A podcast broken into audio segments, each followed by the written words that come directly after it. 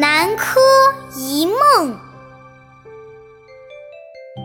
小朋友们，我们上集说到，纯叔叔和国王大臣们在饮酒聊天，忽然军号齐鸣，正在说笑的大臣们都表情严肃了，恭恭敬敬地站在两排，中间的纯叔叔拿着酒杯，紧张的手脚都不听使唤了。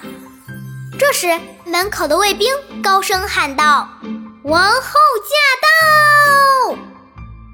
接着，身穿华丽衣服的王后便出现在人们面前。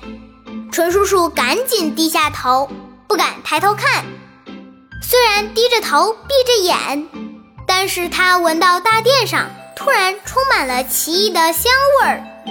国王拉着王后的手。一同坐到了大殿中央的座位上，他给王后介绍了下面站着的纯叔叔。王后很好奇地打量着他，问了他很多问题，纯叔叔都一一地给他解答了。他觉得王后也是非常和蔼可亲的，并不像表面上看的那样。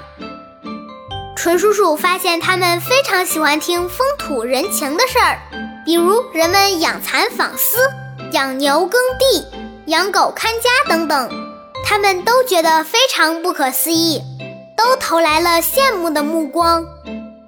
他们一直聊到吃完晚饭，天都黑了，国王才让使者带纯叔叔回客店休息。拜别了国王、王后，在回客店的路上，纯叔叔别提多高兴了。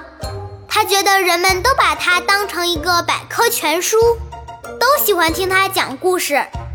以后干脆开一个节目，叫“听纯叔叔讲故事”，说不定会成大淮安国的名人呢。我要出书，我要上节目，哈哈哈！我要发财啦！接下来的几天里。纯叔叔就一直沉浸在这样美好的憧憬中，时不时的国王也会找他去继续聊天。没过多久，他就和国王成了无话不说的朋友，和大臣们也打成一片。国王还送给他金银财宝、漂亮的马车和一些随从。有了车的纯叔叔想去哪玩就去哪玩，玩的不亦乐乎。有一天，他正在客店里睡觉，突然传来了急促的敲门声。打开门一看，是国王的传令官。他说：“国王有急事商议。”纯叔叔穿戴好后，赶紧往皇宫里赶。到了大殿上，国王神色凝重地坐在座位上。纯叔叔赶忙上去问明原因。原来大淮安国有个县叫南柯郡。这个地方本来是土地肥沃、年年丰收的，可是不知怎么回事儿，最近几年气候反常，经常是暴雨、冰雹、洪水泛滥，弄得那里的百姓痛苦不堪。现在已经罢免了那里的行政长官。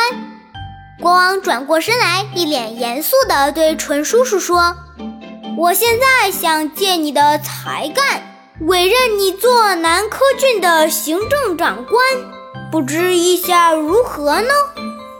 纯叔叔心想：自从来到了这里，国王对我非常好，不但送我金银财宝、马车随从，还和我成为了最好的朋友。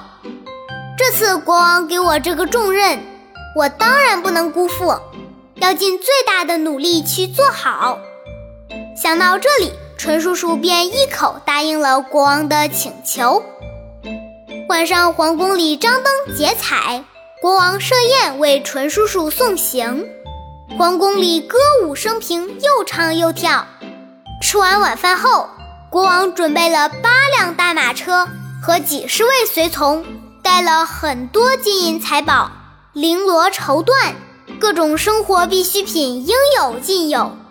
最后，他们辞别了国王，上了马车，长长的车队浩浩荡荡地出了城，踏上了去南柯郡的路。他们翻过了几座光秃秃的荒山，一路尘土飞扬，到处都是一片荒凉的景象。到了第二天中午，终于到了南柯郡。纯叔叔和随从们安顿好之后，便跑到南柯郡的各个地方去视察情况。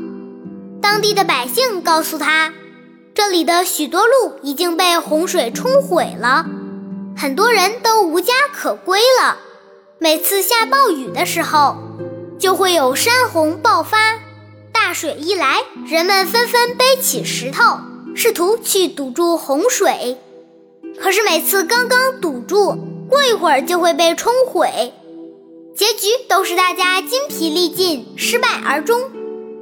纯叔叔听到这里，陷入了沉思。他想，这个情况不就是我小时候学的《大禹治水》那个故事吗？但是，但是我上课没好好听讲，错过了结局。我只知道大禹去治水。却不知道大禹是怎么样治的水呀！老天爷呀，谁能帮帮我？帮帮我！小朋友们，接下来纯叔叔想起解决问题的方法了吗？他能不能把南柯郡治理好呢？在二丫讲故事的公众号里回复“南柯一梦”，去听故事的大结局吧。我们下期再见。